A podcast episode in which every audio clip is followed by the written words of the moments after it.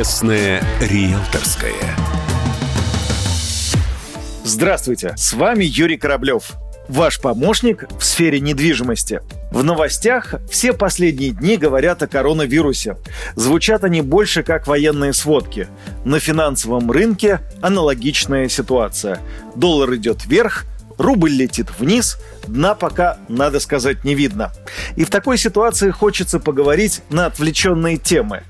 Предлагаю сегодня ну, хотя бы в мыслях отправиться в Крым. В эти дни полуостров отмечает День воссоединения с Россией.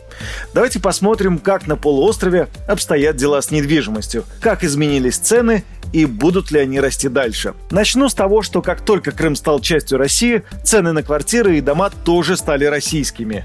Они не то что выросли, они взлетели. Потом стоимость ушла вниз, но не сильно. И вот следующее изменение цены произошло сразу после открытия Крымского моста в 2018 году, рассказал Виктор Жуков, эксперт по недвижимости из Крыма. Конечно, после 2015 года перегретые цены начали снижаться. Динамика снижения цен по Крыму, она разная. В каждом э, регионе по-своему. Где-то это 10, где-то это 15, где-то 20 и более процентов. Продолжилось недолго, и уже после открытия автомобильного моста мы заметили снова всплеск заинтересованности Крыму и крымской недвижимости.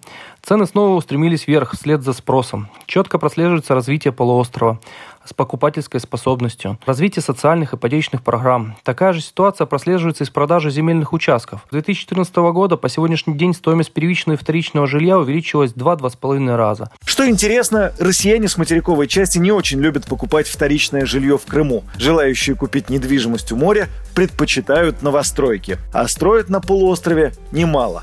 Если говорить в целом по полуострову, квартиры за год подорожали на 5%, а дома снизились в цене на 2%. Эти изменения происходили плавно на протяжении всего года, рассказали в Авито недвижимость. Структура спроса и предложения также осталась прежней. В 2020 году наибольшей популярностью пользуются однокомнатные квартиры и дома площадью до 75 квадратных метров. Цены на недвижимость в Крыму выше среднероссийских. Оно и понятно, у республики курортный статус. Стоимость жилья на первичном рынке в прошлом году составляла 66,5 тысяч за квадратный метр в Крыму и 70 тысяч в Севастополе.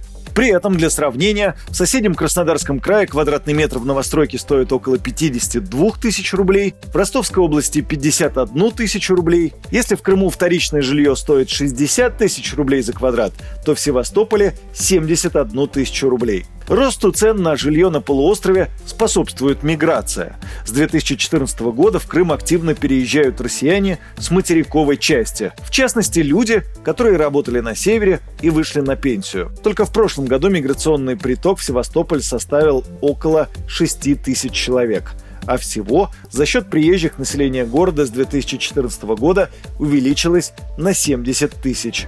Сегодня наибольшей популярностью пользуются Севастополь, Симферополь, а также населенные пункты Южного берега. В последнее время покупатели также стали интересоваться Евпаторией. Жителю Крыма будет очень сложно купить квартиру. Ему дольше всего придется копить на частный дом на полуострове. Крымчанам нужно откладывать деньги на коттедж примерно 24 года при среднем доходе в 35 тысяч рублей. На это у меня все. С вами был Юрий Кораблев. До встречи в эфире. Честное риэлторское.